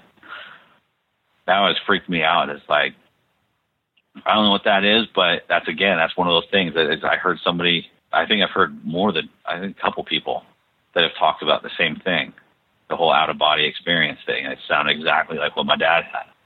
Yeah, I, with the whole out of body experience, I- I've heard you know different scenarios. You know, I, I talked to a guy who did it once. He went back for more, and after we were done doing the interview, he said that he was uh, planning on making it a common practice of his to to you know pursue these experiences. And uh, for me personally, that's just something I don't mess with. I'm, I'm not going there. Uh, but I, I, you know, I wonder For him, like so, for this is a good example. Your dad's experience and this guy's experience, two different experiences. Like this guy feels like it's a positive thing. He feels good with doing. Your dad is the exact opposite. Uh, I, I wonder what the difference is though in experiences. You know, like somebody who could have a negative experience to the positive experience. I was fascinated with you know what the difference is there. I don't know. I, I don't. I I chalked it up to, you know, growing up, my dad was always, you know, very very strict. Um, we weren't allowed to do a whole lot of things, like had a lot of rules that we had to follow. And then as we got older, we found out like my dad was a hellraiser when he was a kid. Like he he get he was hard on us because he knew exactly what we were capable of and what kids would do. And uh, just hearing all kinds of stories, like maybe it's his demons coming after him. Like I don't know. Like that's maybe that's what he's got waiting on the other side and all the stuff that he did, you know, growing up. Yeah, I Who mean, knows? It, who knows? Exactly right. Who knows? Uh, it's very interesting to hear people's stories though with this with that stuff. Uh, I don't ever plan on having that those experiences willingly, at least. Uh, but hopefully, I don't ever accidentally experience it or anything like that because that's just for Yeah. me. It's just a a no go zone. So, uh, you told me that you had some, I guess, interesting camping experiences, right? Yeah. Would you wanna go was, into that? Um, yeah, yeah. If you you got time. Oh yeah, I got time, man. No time cap. No time Uh, cap. So we would go. Uh, we ride dirt bikes and quads. Um, during this time, we were camping almost every weekend. Like, it was that was our thing. Like we lived in the woods, in the desert. Like that was it. Like we were loading up the bikes Friday after work. We weren't coming home till Sunday night every weekend. And uh, we were planning a big family outing where instead of it just being like me and the girlfriend, we were going to bring out the parents and, you know, brothers, sisters, you know, everybody, make it a big deal. It for uh, Memorial Weekend. I want to say this was like 2010. Um, I know my daughter, my daughter was there with us. She was, but she was only maybe two or three years old at the time. Um, but we were tent camping, you know, so at night you hear everything. You know, you hear every cricket, you know, every squirrel running around, everything. And uh, this was the we were there for five days. So we got out there like Wednesday night, and we weren't planning on leaving until um, probably Tuesday, the following Tuesday, because everybody else had to go home. So I was we were the only ones that didn't have to work on Monday. And so we were going to stay through Monday, and everybody else that was there was going to leave Sunday. And uh, so we were going to be the only ones at this campsite. We're now this is uh, Oregon, and uh, this is high desert Oregon. It's, we, it's called China Hat is the the area. Um, it's a huge off-road place. It's all dirt bikes, four wheelers. Um, rock crawling, you know, everything you can imagine. It's you know off highway vehicles. Um, huge area. Um, you know, you can ride on a dirt bike all day long and never see the same trail twice. Um, and this is probably, uh, if you're familiar with Oregon, uh, we're about 40 miles east of Bend uh, in the central Oregon area. It's all flat desert. There's some volcanic areas, a little bit of trees and stuff. Uh, the the the wooded areas there are very sparse, so it's it's not like the the typical like you know like Sasquatch kind of woods where like we have we call it the rainforest on the the west coast where it's the woods are so dense you can't see you know more than 20 feet through them. Right. In this area, you could see a half a mile through the trees. There there's trees, but they're so spaced apart and they're so little branches or foliage on them. You know, you could see a good distance. You could hear a good distance. And uh, so we're camped out. Everybody's in tents. Uh, it's middle of the night. I'm asleep. We're all asleep. And uh, I was probably, you know, midnight, one o'clock. It's just, you know, it's pitch black out there. I mean, it, it is. You're we're so far from any city lights. I mean, there's nothing. There's a million stars in the sky, and there's nothing. There's the nearest other campers were probably two miles from us, and we we like to do very, you know, out in the middle of nowhere kind of camping. There's no campground or anything like that there. And uh, middle of the night, my girlfriend's waking me up. She's like shaking me. She's like, you know, do you hear that? I'm like, what are you talking about? Hear what? You know, why are you waking me up? And once I came to my senses, like I could hear this really loud metal screeching sound, like coming towards us. Like you could hear it was way off in the distance, but it was getting louder. And I was like, yeah, I don't know. It's kind of weird because there's no railroads or pavement or anything out there. There's no, you know, it's it's volcanic ash dirt. It's like red dirt, you know, and and it's like ground up pumice. You know, so it, the the dirt is real light and fluffy. The ground everywhere out there is real fluffy. So even like driving a car across it, like the tires hardly make any noise. Like not like you would be driving on gravel. It's like driving on sand. And uh, this really loud screeching sound just keeps getting louder and louder, like it's coming towards us. You know, and it's like, oh, it's really weird. Like it's really loud. Like to the point, like it's annoying. Like it's it's like fingernails on a chalkboard, loud, annoying, like right there. And it passes us. Like where we're at, our campsite is probably about three, four hundred feet from the, the logging road or the forestry road. And you can see the road through the trees. Um, if there's a, a vehicle or anything going through there, like the trees are so thin, like the headlights of the vehicle would light up. You could see them in our campsite. Like you could see it through the tent if a vehicle's going by. Not to mention you'd be able to hear it very well too. Like any kind of vehicle. It's still pitch black. There's no visible anything. And this sound goes by. It sounds like it's on the road. It, that's like how far away. It sounds like it's probably three or four hundred feet away from us, but it's up in the air. Like it sounds like it's over the treetops, and you can hear it echoing off all the we call them buttes out there. They're very small hills. Um, you know, maybe five, six hundred foot hills, little tiny miniature mountains. And we're in the valley. We're in between two sections of buttes, and you could hear it echoing back and forth. Like it was that loud. Like it was high up enough that it was the sound wasn't being muffled by the trees, and you could hear echoing across the whole entire valley.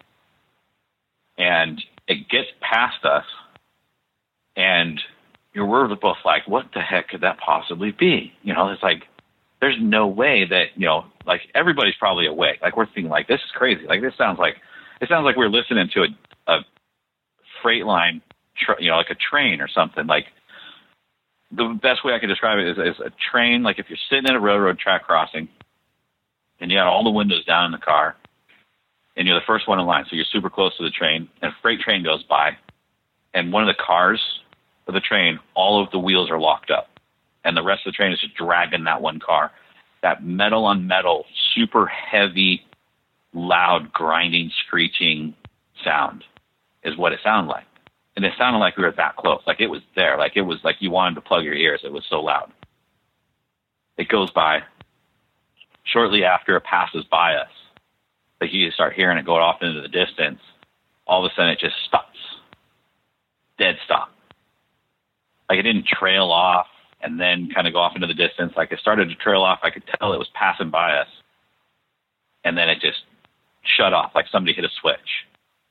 To, to the point where the noise stopped, but you could still hear the echo coming back from the valley. And we're sitting there in total silence now, like, what is that? You know, it's like all these things are playing through my head. Like, well, maybe it's somebody's toy hauler. Like, maybe they got a big camper or something, and the brakes locked up on it. And it's like, but even then, like, it wouldn't be that loud. You know, we'd be able to see their headlights. It's one o'clock in the morning. Why is somebody driving through here with a toy hauler? Like, maybe they had a family emergency. Like, trying to play out all these scenarios. And uh, right after this, like we're we're both talking it out, like you know, what if it was this? You know, maybe it's this. And she's like, I don't know. And I'm like, well, yeah, maybe it's aliens. Maybe it's a UFO crash. You know, it's like I'm thinking like maybe it's a a plane that was having engine problems and the engine was like trying to seize. Like that's what it sounded like. It's just a super heavy metal on metal screech. You know, but it's like we would have heard like a thud you know, or a bang or something like a plane crash, like something. So there's nothing. It just it was there and then it wasn't there. And uh, so after like a couple of minutes talking about this, like after the sound stopped, we hear this really weird, like animal call, like coming from the same direction that the sound stopped my girlfriend starts freaking out. She's like, "No, this." So she was the same one that uh, experienced all the stuff at the house with me. Um, and she's like, "No, we're not having this. Like that's." She's like, "It's got to be an alien. It's got to be an alien." I'm like, "Not an alien." You know, it's like I don't know how aliens talk, but I don't think they sound like that. And yeah, I mean, the best. It sounded like a deer or something. Like it was this weird. Um, it goes ear but it had this like gurgle to it. It was every time it would near, and it was off in the distance. And then, you know, after we heard that go a couple times, we hear one that's right next to our campsite reply, and uh, that's when we're both like, okay, like what is going on? I'm telling her, don't worry about it. It's just a deer. You know, I'm trying to calm her down. At the same time, I'm like, I I don't know what that sound is. I don't hunt, but I'm out in the woods all the time. I think it's got to be a deer. It's got there's tons of deer out there. There's cougar. There's all kinds of stuff. It's got to be an animal. It's got to be a bird or something. And they they call back and forth, and you could hear the one in the distance. Every time it would call, it was a little bit closer, a little bit clearer. The one that was nearest to us, it was right by our camp, never left. It never moved then eventually the the further one away stopped replying, and the one that was closest to us would reply, and then it was quiet, you know, and then it would call out again, and then it'd be quiet, and it did that a few times until it called out, and it sounded like somebody grabbed this thing by the throat and choked it out, and the the the call it went ear, and then the the next call it goes ear. Blah, blah, blah, yeah, I'm like, okay, like, I don't like the sound of that. Um, I don't know what that was, but I don't want to find out. And we kind of laid there, didn't hear any more noises. There weren't even, you know, there were no crickets, there were no frogs, there were no nothing. Um, at that point on, and I'm thinking, so I'm, now we're we're like still playing things out. I'm like, okay, so UFO, some aliens are cruising through. They're having some engine problems or something. They landed and now they're on their way towards us. And that was them taking out a deer or something on their way. You know, it's like, I don't know how else to explain it. Um, but that sounded like the best scenario at the time. And so we pretty much didn't sleep the rest of the night, never heard any more noises. Uh, as soon as it was daylight, uh, I jumped up, you know, we were asking everybody else that was there, you know, like, oh, you believe that sound? And nobody heard it. Nobody else heard any of it. And we were the only two. It didn't wake up the kids. Uh, it didn't wake up anybody else. Like it's, you know, it was definitely there. It was definitely loud. And uh, so I jumped on my bike. I was going to go down. Know, like if it was somebody that was broke down, if a trailer broke down or something, a lot of times people would just leave the trailer. Like if they had a flat tire, they'll just leave the trailer, drive the 40 miles back into town, and get the tire taken care of, then come back, pick up the trailer, and be on their way. So I'm thinking, you know, I'm going to go down to the road. I'm going to see at least drag marks in the the soft dirt. You know, there's going to be something, or I'm going to see a trailer or a a motorhome or something on the side of the road. We never heard any more noise. Like if there would have been a tow truck that came, we would have heard it. We would have heard anything. And it was dead silent the rest of the night. Like that sound came by us, it stopped, and it was dead silent after those calls back and forth that we heard. So I go down there. There's no tire tracks on the road. Like it was just flat from just, you know, driving over it, it flattens the dirt out. But if you drag your foot across it, um, it goes from a very light red to a very deep blood red. Like it's the, the moisture underneath. It's desert floor. It's real weird, but it's pretty cool. So you'd tell if there was something, if somebody was driving with a flat tire or if they were dragging a trailer, it would have been very evident. There was nothing. I rode up the road on my bike, probably two, three miles back in both directions, and there was nothing. There was no sign of anybody having trouble. Um, there was no spot on the road where you could tell, like, if somebody was out walking around. Because even if you just walk on the road, it leaves definite footprints everywhere. And there was nothing. There was just regular tire tracks from the traffic that goes in and out of there, and there was no signs of any distress or broken down vehicle or a trailer or anything. There was no nothing. It's like whatever that noise was vanished. It disappeared. Um, we decided that we were going to pack up and leave with everybody else that day. We weren't going to stay the duration that we planned, um, just because that whole thing freaked us out. We come back into town, and I look up. You know, I'm like, you know, trying to put myself at ease. I'm like, all right, I'll go. I'll show her. You know, we'll we'll look up, you know, UFO reports. If I'll, I'll try to find a list of UFO reports and, uh, you know, prove that it wasn't a UFO. There's nobody will report anything in that area. And I found, I don't even know what website it was because it was years and years ago. But there were like four reports from like a week before we were out there from that same area of hearing things in the sky and seeing things in the sky that were unexplainable. And it was like, uh, maybe we're going to check this website before we go out there again, you know? Yeah. Wow, that's that's incredible. Now, when you when you're hearing this sound, okay, so you hear some kind of machine and then you hear these these calls. Do you think that Yeah. they were they were there was something trying to lure out a deer? Do you think that that's what that whole calling thing was and the last man standing was the actual deer and that's the one that kind of got the, you know, for lack of better words, neck snapped? Yeah, I mean that was like so the the deer in the area are they're mule deer. Um, they're they're kind of smaller deer deer. Um, Okay. but they, I, I know deer make all kinds of noises and, and stuff, and and I've heard similar calls from deer. And that was the first thing I thought was when I when I heard that sound, it's like that's got to be a mule deer. And uh, the one that we heard next to us, like you would have heard footsteps, like you would have heard crunching in the sticks on the ground or something, pine cones of something walking around our camp. But this thing was literally like it sounded like it was 20 feet from our tent. And you know, it's it, the one off in the distance sounded exactly like it. Like if, if it was somebody that was mimicking it or calling it out, it, they were doing a really good job. They knew what they were doing. I just, I don't know. I don't know. Uh, You know, it's like the only thing I could picture was like, at first it was like, oh, they're they're they're calling out, they're trying to communicate, and then I heard the one next to it. You know, that was before we heard the one right next to our camp. You know, it was like, well, maybe maybe it's just two deer.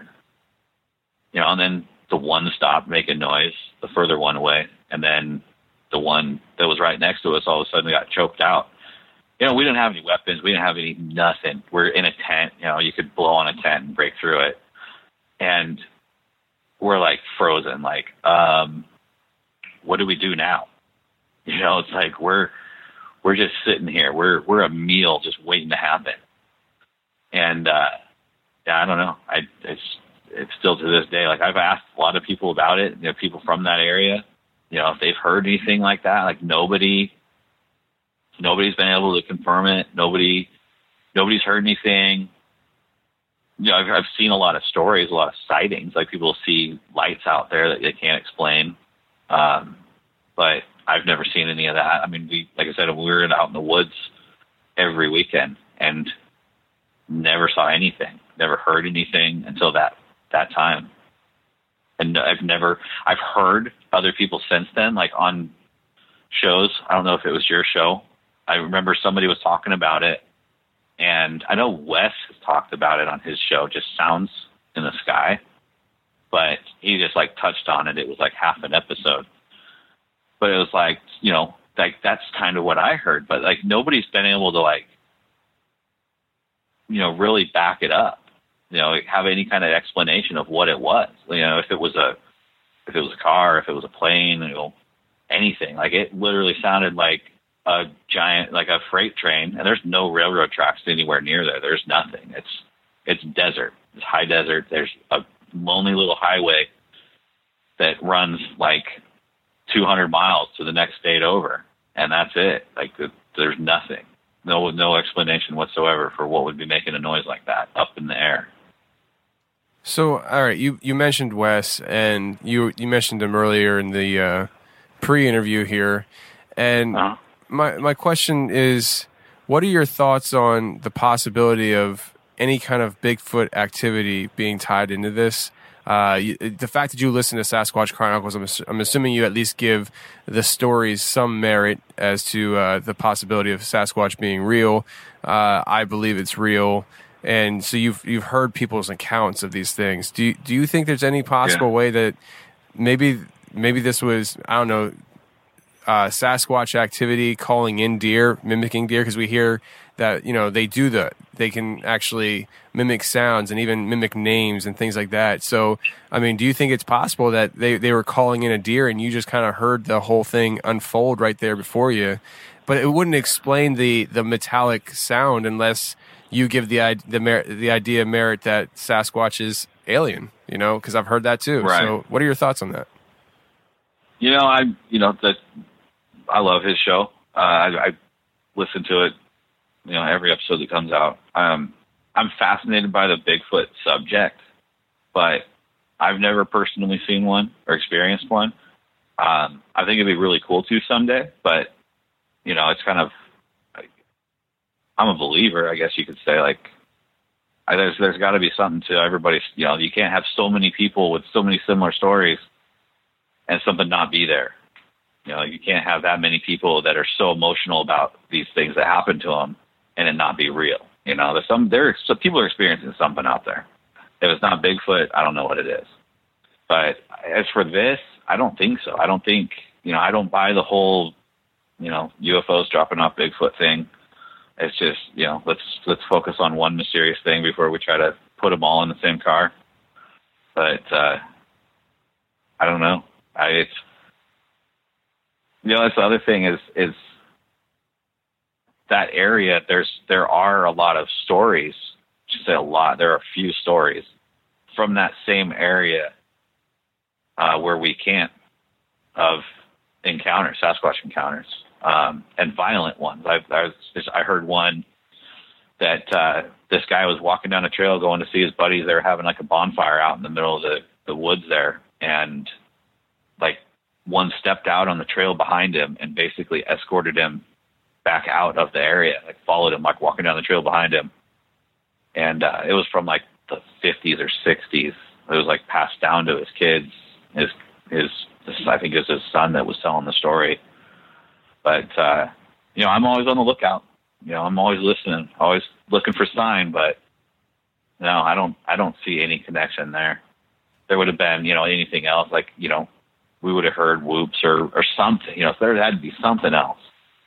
But this was just a weird call. This weird animal call that ended, and there was no more noise. There was no there wasn't even any like thrashing around like you'd expect. Like if you, you know, say you have the ability to kill a deer with your bare hands, you would at least make some sort of noise. I mean, these this area the ground where the, the surrounds the camp area. The the anything that's not a trail, you cannot not make noise.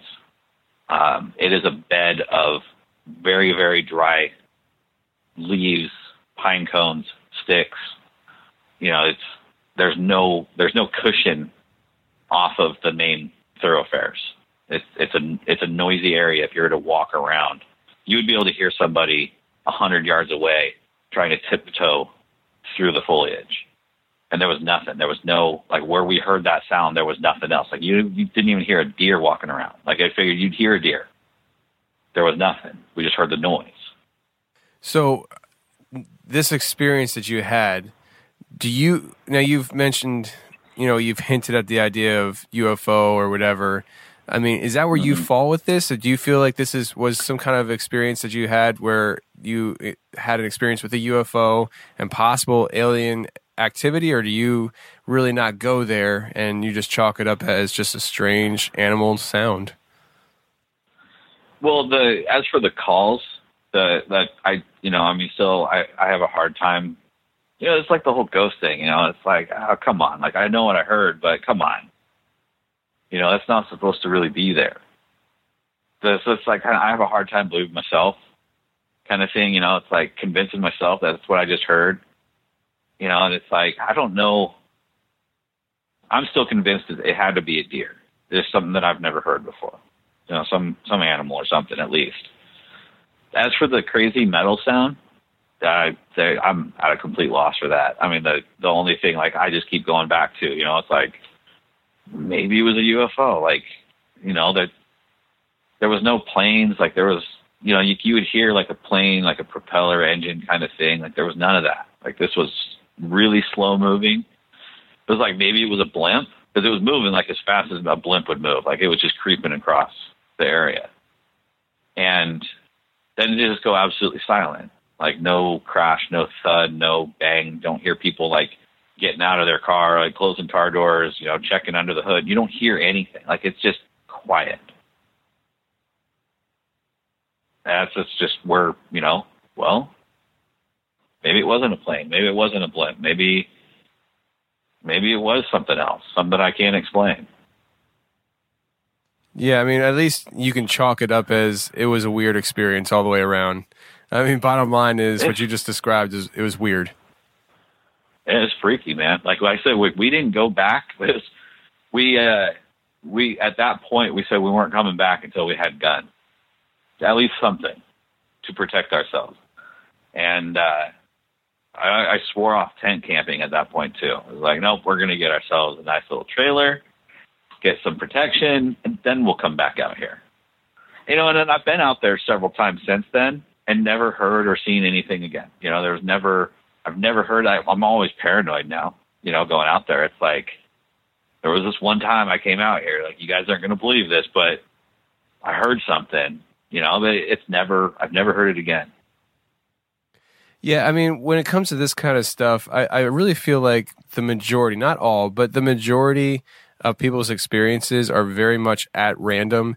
It's very hard to predict when these kind of things are going to happen unless you live on a property that has consistent activity, like whether it's Sasquatch, UFO, or whatever. Like, if you live on a property, you can kind of like learn the times of day and all that stuff. But like, other than that, like when if you're going out camping and stuff, I mean, it seems to me like this is a lot of just stuff at random, and it, it very well might be the first and last time you ever experience anything weird like that. You know? Yeah, I wouldn't mind it. You know, I don't. I, I don't go out looking for that kind of stuff, and for you know that sound in the middle of the night when it's pitch black outside. And I mean pitch black, like you can't see your hand in front of your face, but you hear all this noise around you. It's like I don't like the feeling of something being able to see me, but I can't see it. You know, so it's like I want to go out looking. I always talk, you know, my I talk to my daughter about it all the time. Like, hey, you want to go go Sasquatch hunting? It's like we live in in Battle Ground, Washington, which if you're familiar with, with Wes's story, um, where he had him and his brother had their experience, is literally 15 minutes from me. Wow. Um, okay. Yacolt. Um, you know, so we're right at the foot of of Bigfoot country. You know, I mean, there was there's reports right like recently within the last few months of right here in town, like on the outskirts, um, of stuff happening. You know, it's I'm stoked about it. You know, it's like, yeah, got to go out there. We got to go look. But uh, you know, it's better just getting the time to go and do it. We're really busy these days, though. Having to the whole, you know, working for myself doesn't leave a lot of time for for anything else, and the kid's kind of halfway interested in it. She she likes the idea, but at the same time, I tell her she's going to be my my Bigfoot bait because they like kids. but uh, but we we haven't yet. But it's that's you know it's right there. It's right on the doorstep, basically. You know, makes you really curious.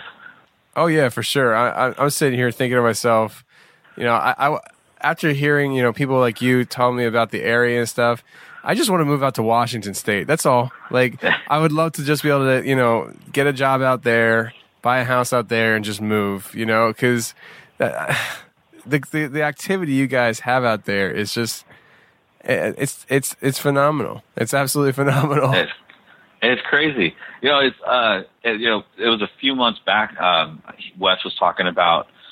He had just mentioned it. It was kind of a side note on one of his shows. That he said that he had just talked to a guy from Battle Ground that had, uh, you know, one go through his yard, and he said he lives, you know, behind the Safeway. And I was like, I live, I'm literally like right down the street from the Safeway that this guy's talking about. Wow. You know, and it's all farmland out behind there, and that's you know, and this was just a few months ago. You know, at the time, you know, when he had mentioned it, it was like the week before this guy had one walk through his yard, and that he had talked to Wes about it, and I'm like, this is right in our neighborhood.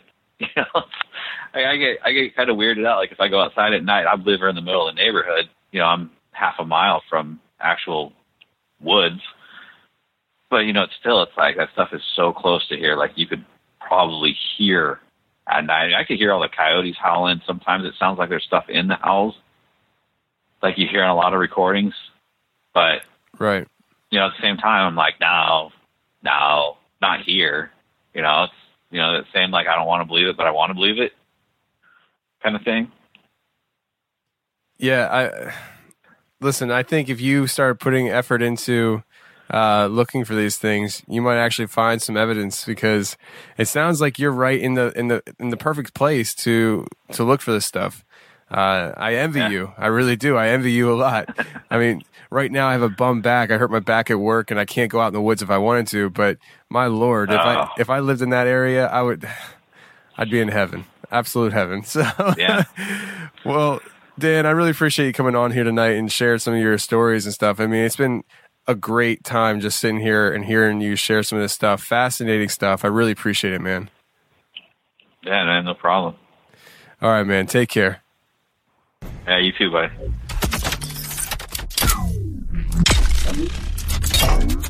Well, that's the show, everybody, and I really hope you enjoyed it. I also want to let you know that if you had an encounter or a story you'd like to share with me on the show, shoot me an email. Or you can go to the website, theconfessionalspodcast.com, hit the connection section, and you can reach me that way as well. And while you're on the website, go ahead and check out the new blog that we're posting now. We have a blog section where you can go and check it out and read some of the cool stuff that we're posting. And we also have a search section where you can go and type a episode title in and it'll bring it up. Or you can even do a keyword like Bigfoot and it'll bring up all the Bigfoot stuff that we've ever posted on the website. So go ahead and check that out because I know it'll be a big help for you to try to find certain things that you've been trying to find from, you know, a year ago on the show. That said, I hope you guys all have a great week. Take care. Stay safe. My back ain't strong, no. Only enough for one, yeah. My shoulders are weak, they can give you peace, but they can set you free, no. See, all I got is my heart. All I got is my promise. If all you need is my love, I think that we can make that work. But I can't be here for you. I can only be here, only be here for you. I can't be for you. I can only be here, only be here for you.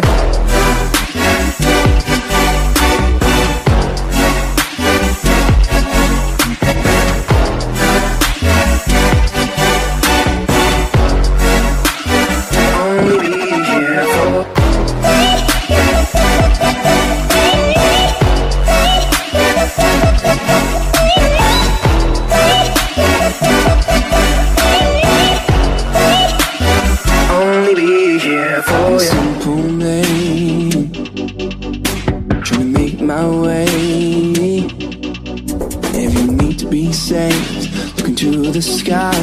Cause I can't fly like that. See, all I got is my heart. All I got is my promise. If all you need is my love, I think that we can make that work. But I can't be the hero you.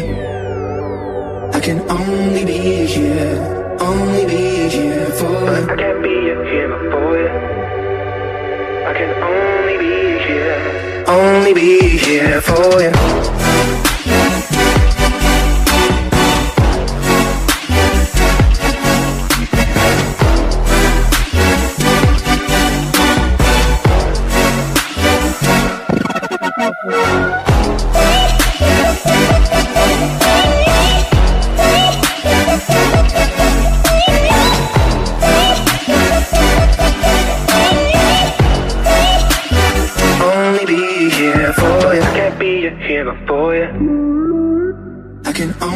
Be here, only be here for you. I can't be a hero for you. I can only be here, only be here for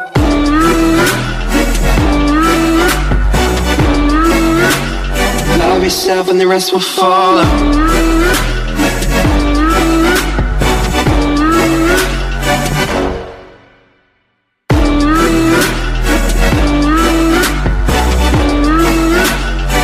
Yourself and the rest will follow.